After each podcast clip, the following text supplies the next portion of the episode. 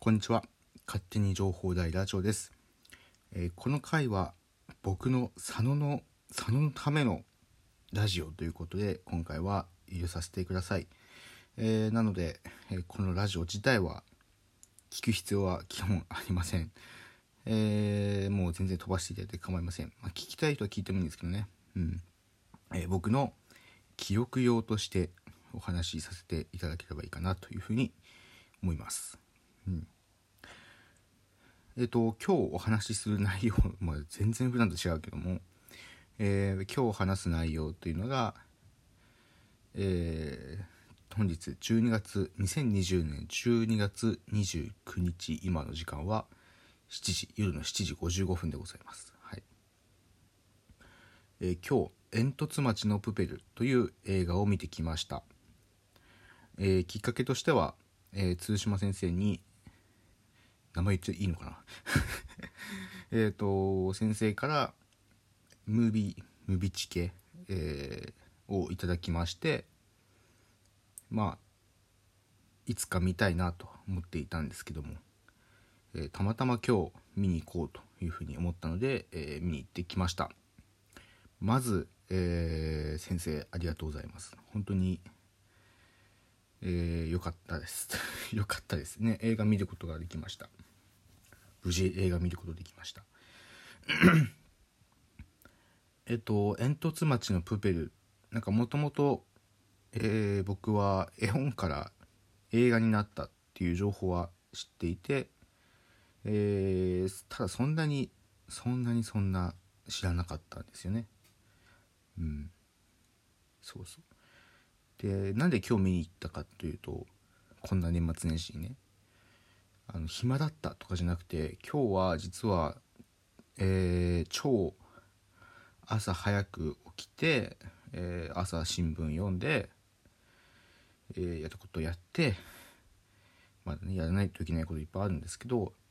えーそしてその後ちょっとスマホの調子が悪くなってえーどこも駅やもうなんでこんな時期にとか思いながらねそう。でその後にまあちょっとその影響でチームには申し訳ないことをしたんですけどもサークルの方で、えーミーティングをしてでその後ちょっと今日ねあのーどうしてもやり投げたくなるような やり投げたくなるまあ投げ出したくなるようなことがありましてえーとまあちょっと今日はやめようということで、まあ、これまで前から気になっていた、えー煙突町のプペル先生からチケットもいただいたので、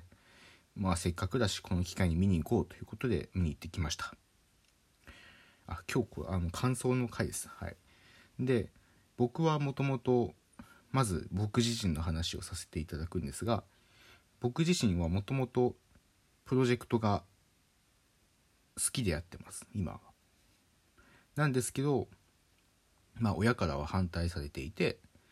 えーつい最近やった総天才ローカル放送局っていうのも、えー実はあれも親に反対されながらも自分は楽しいからやってました。で親に反対されることはまあまあたまえっ、と一回 Brick Radio さんのね皆さんとコラボさせていただいた時とかあと奥村先生がいた時ですね。あの時に、えーお話しさせていただいた気がするんですけどあれは録音されてなかった時かな。まあ、えープロジェクトは反対されていていると。なんですけども、まあ、僕がやりたいからやってたで僕の親はプロジェクトをやるにあたっては反対するんですがそれが結果として見えると見えてくると、えーまあ一点として一転して、えー何も言ってこなくなるわけですね。例えば証拠が、まあ、つい最近で言うと、えーある撮影をして、えー実際にタレントさんの方とちょっと写真を撮らせていただいてそれをまあ親に送ったらもうコロッとこれまで、えーすごく反対してたんですけどもそれが一転して変わったと。で、えーまあ、それでも僕はプロジェクトを続けていてで今日それがとうとう投げ出したくなるという事例になりまして今日ねそれで映画を見に行ったきたわけなんですけどもあまりにもドンピシャすぎるえーあの映画も内容としてはざっくりですけどえー信じる信じて一人の少年が信じていたものを周りはそれは、えー現実じゃないよと、うん、態度を一変していた。だけどある時その、えー反対していた人たちが一転してこう自分たちの味方につくみたいな。まさにまあ僕はそんなに大勢の人から批判されたりっていうことはなくてなんだったら結構多くの人に応援していただいていますけど僕は一人っ子なのでやっぱり結構親の存在っていうのは大大大切で、えーやっぱり批判されるってなるとすごく辛いんですよね。うんだけどそれが結果として出た時に一変するっていうのがまさに今回の煙突町のプペルにも描写としてあって、ね、すごく人生に残る映画でした。うん。やっぱり何か、まあ、僕の場合で言えばやりたいことをいつか成功することを信じ続けて誰に反対されようとやっていくこと時にはね投げ出したくなることも今日みたいにあると思うんですけどもきちんと信じて最後までやっていけばいつか奇跡が現実に起きるんだなということを、えー煙突町のプペルを見て学ばせていただきました。うん、はい。という感想です。はい。もうこっからはあのね本当にね泣きそうなんですよ僕。いやー弱いんだよね本当に。こういうのがうんちなみにですね、えっと、今日は投げ出して午後3時4時ぐらいの4時20分の、えー映画時間帯見に行きまして江別のイオンシネマ行ってきました。え僕札幌済みなんですけどえー江別に行った方が空いてるっていうのを聞いたので行ったらまあ案の定えー空いてまして「鬼滅の刃」ですごい人はいたんですけども煙突町のプペルの上映の時には、えっと僕が行った時には十何人とかしかいなかったです、20人もいなかったかなっていうぐらい。2, 2家族。2家族、えーシングル2人みたいな。僕ともう一人、えーね、大人の方来られていましたけど、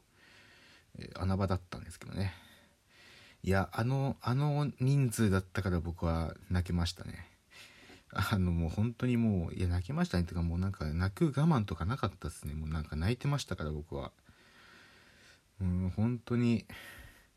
しかもそれが1回じゃないんだよね。何回も泣いちゃって自然とね。いやあれ本当になんだろうな。今何か頑張ってることに対して周りが信じてくれないとかね、えーまあ頑張ってる人でもいいと思うんですけどそういう人にはすごく心に届くものがあるなというような感じがしました。もう僕あれですねエンディングの曲絶対聴けないですね。もう思い出しちゃうもん本当に。いや本当に。ねもうこれ以上喋ったら泣いちゃうのでやめますけども。そんな感じで煙突町のプペル、えー鬼滅の刃ももちろんいいと思いますけどぜひぜひ、えー煙突町のプペルとそして、えー江別のイオンシネマおすすめです。ぜひぜひ皆さんも、え年末年始